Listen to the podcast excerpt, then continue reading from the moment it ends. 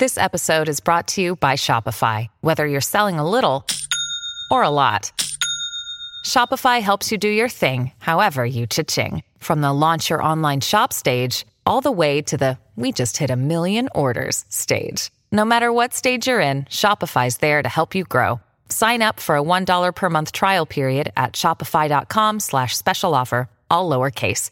That's shopify.com slash special offer. Hello, everybody. This is Marshall Poe. I'm the editor of the New Books Network. NBN listeners like to read books and buy them. So we thought we'd tell you that right now, our friends at Princeton University Press are having a remarkable site wide sale. You can get 50% off books, including ebooks and audiobooks, with the code 50, F I F T Y, at checkout until May 31. You can save some real money on Princeton University Press books. I encourage you to go there and check it out. Welcome to the New Books Network.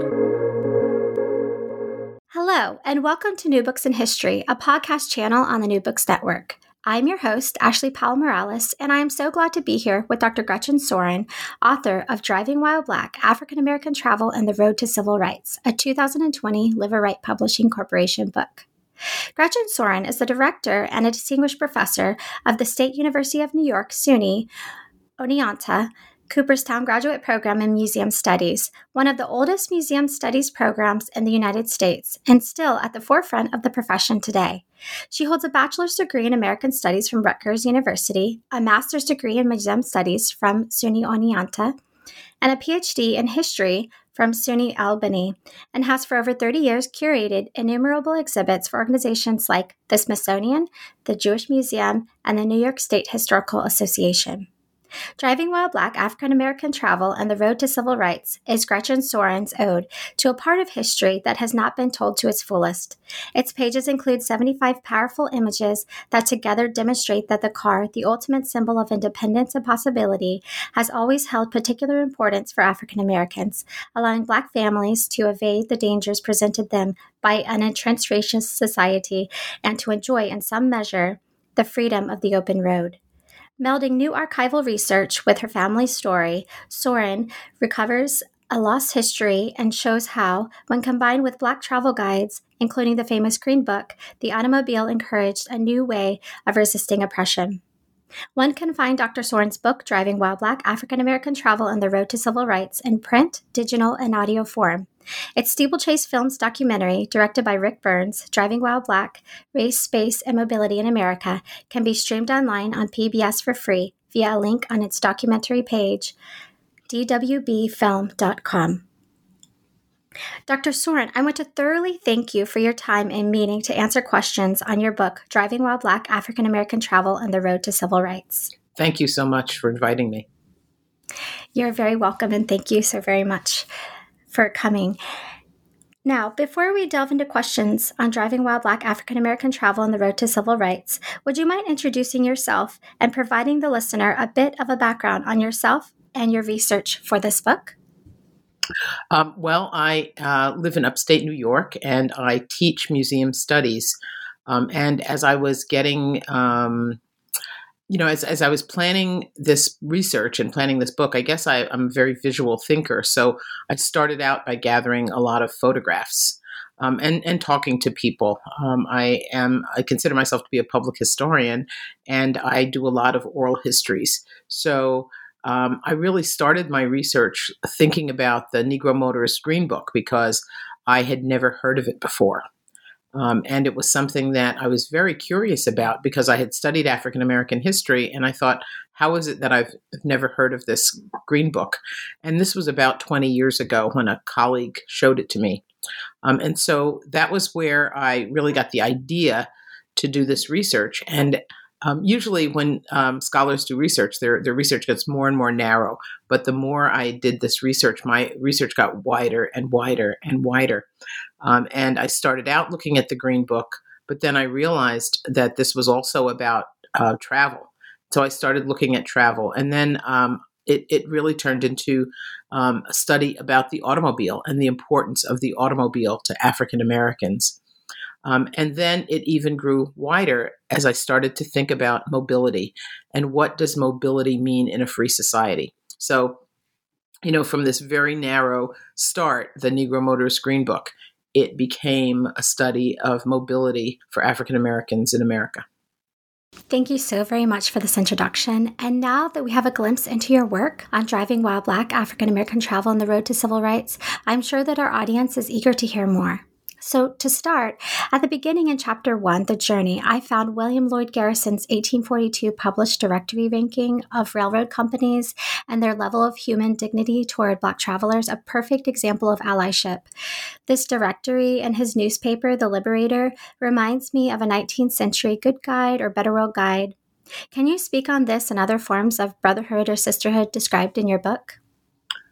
Um, well, I think the the book, um, you know, has a has a wide variety of of, of things about it that are very sad and and um, very dangerous for African Americans on the road. But at the same time, there are so many examples of people who have have done things that have supported African Americans and African Americans supporting one another.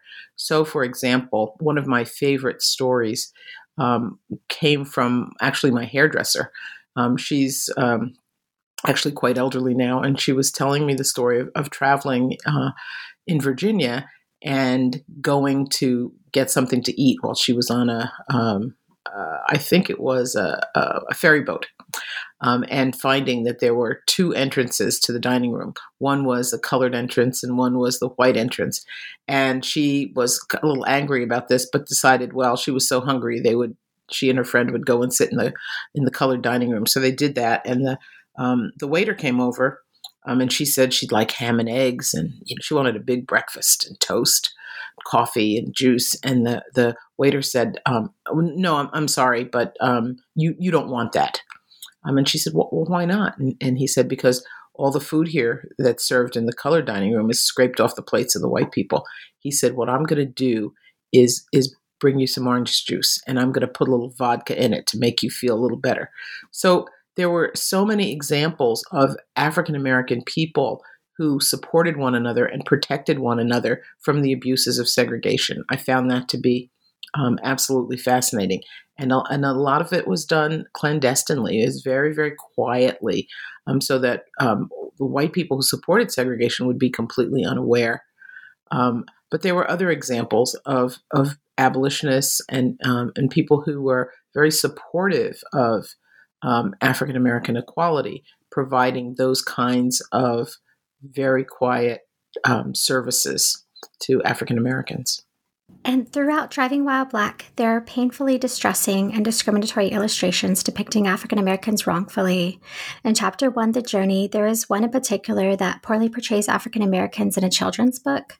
This highly offensive publication is a drastic difference from what is now available to children, such as Calvin Alexander Ramsey and Floyd Cooper's Ruth in the Green Book, an absolute favorite of mine. Mm-hmm. Here, words and art bring emotion to the reader and listener and provide a way to convey the truth of the Green Book to children.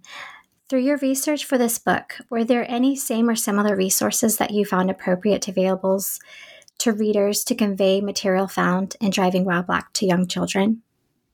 Um, that that conveyed it in a positive way. I would. I, I, didn't find any. That's very sad. I think when we talk about systemic racism, um, we really see that children's books, and this included textbooks, um, were very negative and portrayed African Americans in a really negative light. Um, and that kind of racism over and over and over reinforced the notion that African Americans were inferior, that African Americans were not as good as white people. Um, and I really didn't find um, any positive sources of um, uh, positive sources in children's books uh, for the 19th century or um, in the early early 20th century. Uh, there was even a, a, textbook that went into the 1970s. That was I'm trying to remember the name of it. It was called "Oh, a Rich Man, Poor Man, Indian Chief." and it had um, the the example of a rich man was a white man wearing um, golfing clothes and, and playing golf, and then the black the poor man was a black man and the indian chief of course was in full headdress. Um, and there were constant um, reiteration of stereotypes like that um, even in even in um, school textbooks. For this third question I asked still on images as well, researched and available in your book. This next one, in which I focus, is Tony Perez and Lin Shi Khan's Scottsboro, Alabama linoleum print, seen in chapter four through the windshield. The message on this print conveys the same I heard via verbal message, and verbal communication with friends, but never in academia posted visibly in the state of Georgia. Can you explain reasons for the prevalence of these signs in the 20th century South, stances against such, and perhaps a lack of education to certain primary and secondary United States students on these truths? Um, you know, it, it's kind of ironic that uh, in the in the there was segregation both north and south, but um, in the south you could actually tell um, because there were signs. Um, there were signs that said colored only. There were signs that said um, whites only. Uh, the zoo is only open to whites today.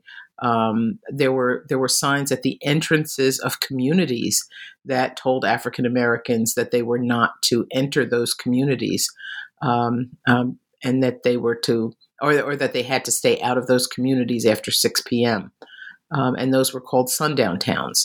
And sundown towns um, were all over the United States, not just um, uh, I, I, would say mostly prevalent in the in the Midwest, but Darien, Connecticut, for example, was a sundown town.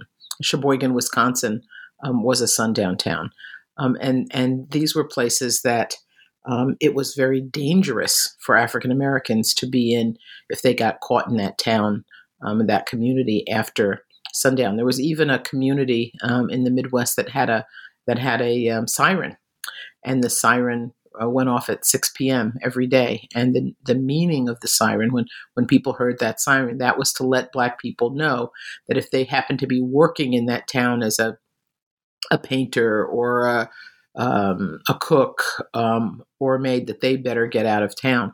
So um, there were, you know, you know th- these these signs, the the Jim Crow signs, were all over the United States. There were even some Jim Crow signs in Harlem. Um, you can imagine what this did to African Americans.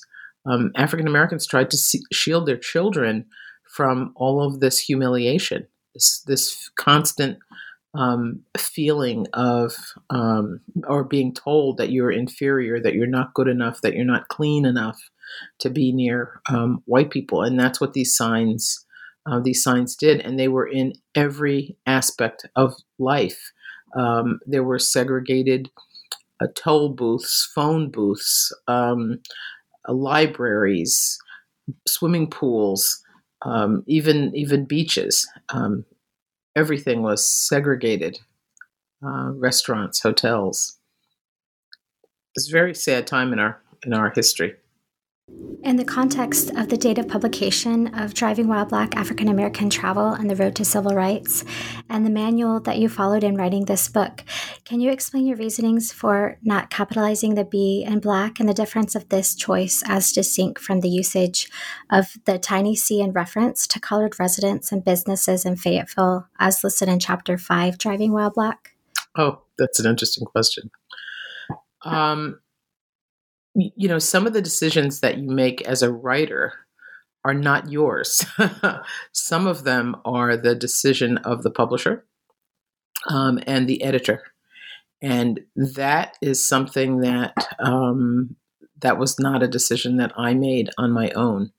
Um, that was an editorial decision um, based on um, the standard format that uh, the the uh, Norton. Norton um, Liveright is a subsidiary of Norton Books. Um, that was a decision that they made. Uh, there, there were multiple decisions like that, um, including something as simple as um, how does one use, how does one create a possessive? So, for example, if we were saying Jane's, um, Dennis's, Den- yes, Dennis starts with ends with an S. Dennis's book, I would ordinarily my format would be D E N N I S apostrophe, Dennis's book. The format that, that Norton uses is D E N N I S apostrophe S. Um, I had um, I had used I had done it my way. The editor changed it to the way that they the standardization for the for the publishing house, um, and that's the way it was done. And throughout your book in chapter 5, Driving While Black, especially, one reads of the horribly painful and often today easily preventable deaths of Black travelers. The story of Juliet Derricotte, for example, and her unfair immediate medical treatment and eventual death is just one. Can you provide our readers a more thorough look into the truth of this and similar treatment of Black travelers in automobile cases found in Driving While Black, African American Travel, and the Road to Civil Rights? You know, as I worked on this and I said the story got wider and wider, um, one of the areas that um, dawned on me as I was working on this was what, hap- what happened to you if you were um, in a, an automobile accident? Um, what would happen?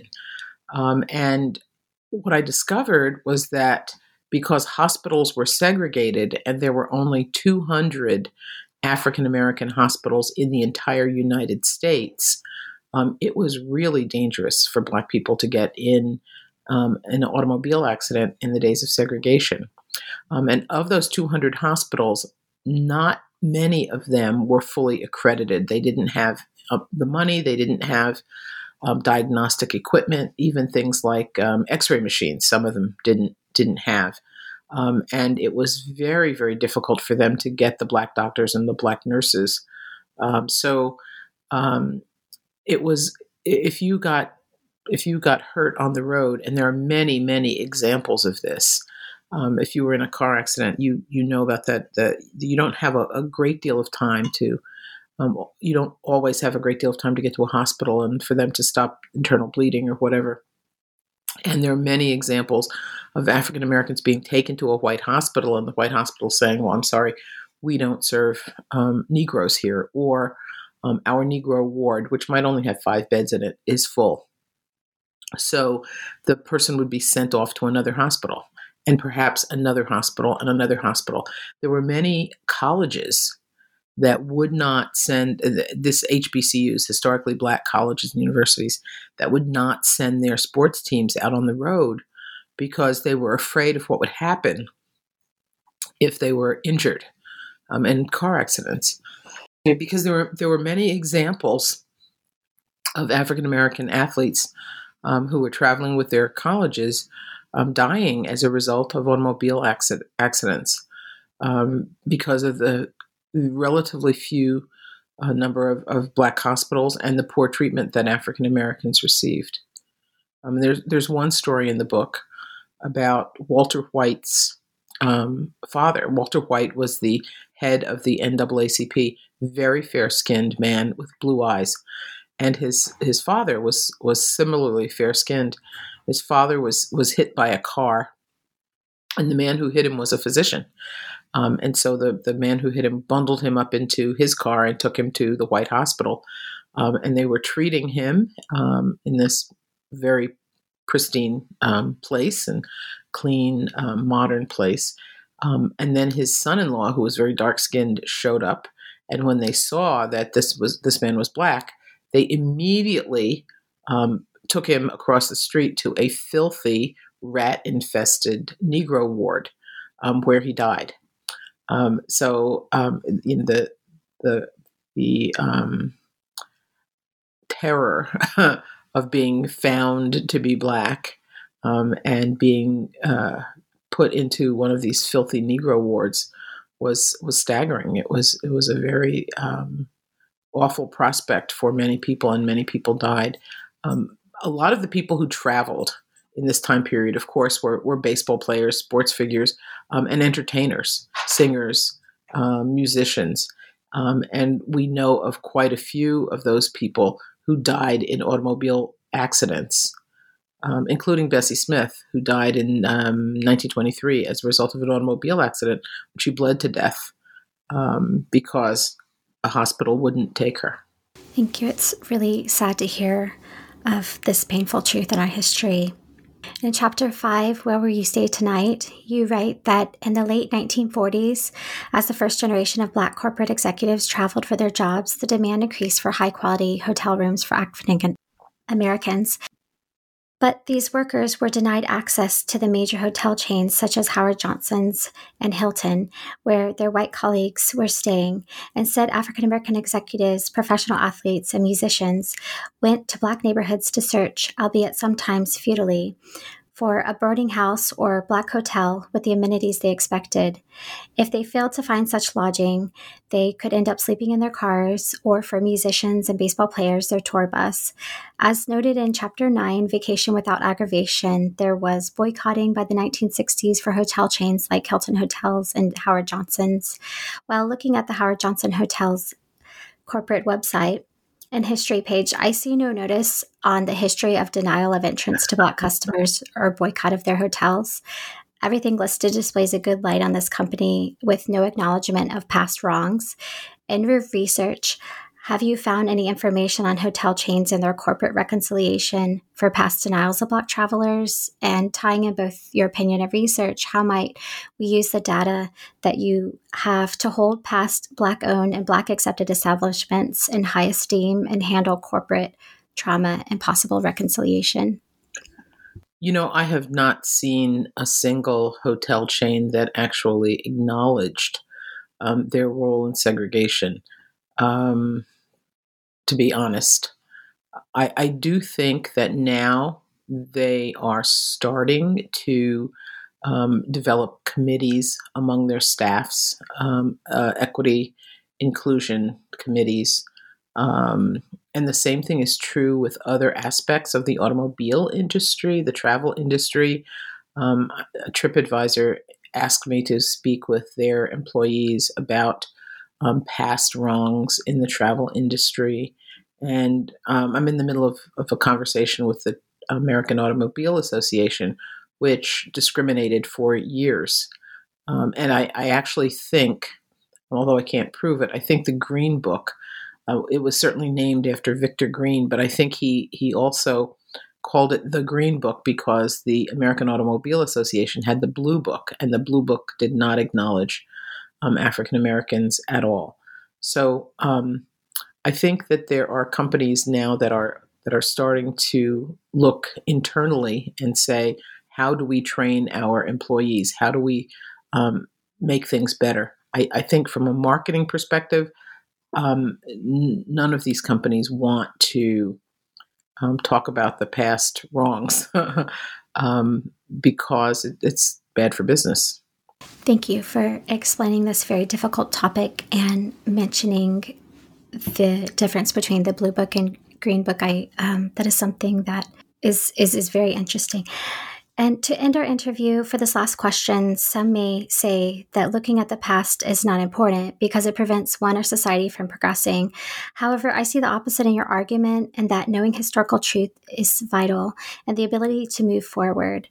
It is important to not only know about major players in civil rights and forward movement, but also those hidden from the large portion of society who made small ripples that, in truth, brought about little by little big waves. Can you speak on the less noticed persons, of which you highlight in your book, and the need to commemorate these seldom recognized participants in United States development, and how individuals today can take knowledge learn from driving while Black African American travel on the road to civil rights to inform ourselves and others and be as well an equal participant in our collective journey forward? Uh, you know, I think that um, a lot of historians have been very critical of the Black middle class. Um, there has been a lot of writing about the Black middle class and, and how the Black middle class has failed to pull up um, our little brown brothers and sisters. Um, and, and, you know, very much a, an attitude of I've gotten mine and I'm not going to help you get yours. Um, and I don't I don't view it that way at all. What I see in the black middle class, um, I see people who have struggled to become successful, and then in with every ounce of their being, they are doing things, perhaps small things, perhaps invisible things, um, to to the white community, um, to support the African American community. Um, those things included, for example, the um, the business owners, the black business owners, providing food and housing uh, during the civil rights movement, providing bail for people who were arrested um, for participating in, in boycotts or for participating in, in civil rights marches. It includes every African American who um, went out on the road with their automobile and defied um, segregation. You know, just by going out on the road and saying, I am going to travel, I am going to see the country, I have a right to mobility and freedom. I see that as a very proactive move on the part of, of ordinary men and women. Um, and it was one of the things that helped to um, drive the Civil Rights Act. Um, as Black people traveled, what they did was show America that they had disposable income and they were willing to spend it. And one of the things, if you, if you think about the civil rights legislation, it wasn't passed because it was the right thing to do. It was, it was passed as part of the Commerce Clause. Um, it, it was impeding, you know, the lack of civil rights impeded interstate commerce. Um, and so black people with disposable disposable income going out on the road supported the economy. Um, and it supported um, white businesses as well as black businesses.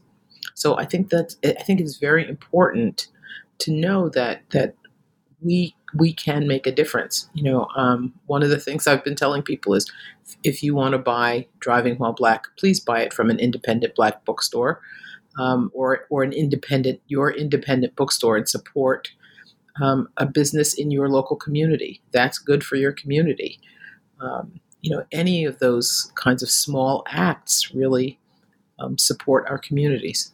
Thank you. And uh, I'm very inspired by these stories that are held in your book. And I do encourage listeners to, to go out and, and to buy your book, especially from Black owned independent bookstores. Thank you. and. Thank you. And to close, Dr. Sorin, Thank you so very much for this in depth look into driving while Black African American travel and the road to civil rights. This has been an absolute honor, and I have been so enlightened by our conversation. Though, before we end, might you tell our audience and myself great news regarding any possible work or research plans? Um, well, right now, what we're working on is um, a, a, national dialogue program.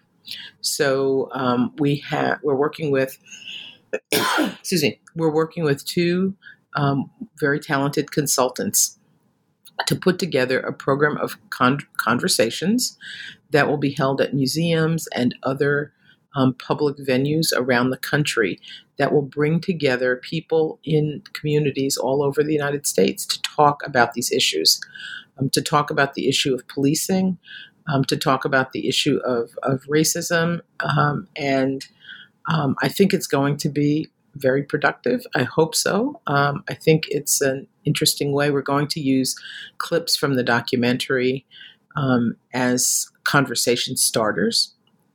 And we hope to get um, people with differing points of view talking to one another in civil way, in a civil way, so that um, we can start to create um, dialogue in this country that is is not so um, angry and um, kind of bring the temperature down a little bit. So um, that's that's the next thing we're working on. Thank you. I'm very excited for this National Dialogue Project and it is an excellent move forward. Thank you. You're welcome. And thank you so much, Dr. Sorin, for being on New Books in History, a podcast channel on the New Books Network, and for providing a deeper look into driving while Black African American travel and the road to civil rights. I have thoroughly enjoyed our time. Thank you so much.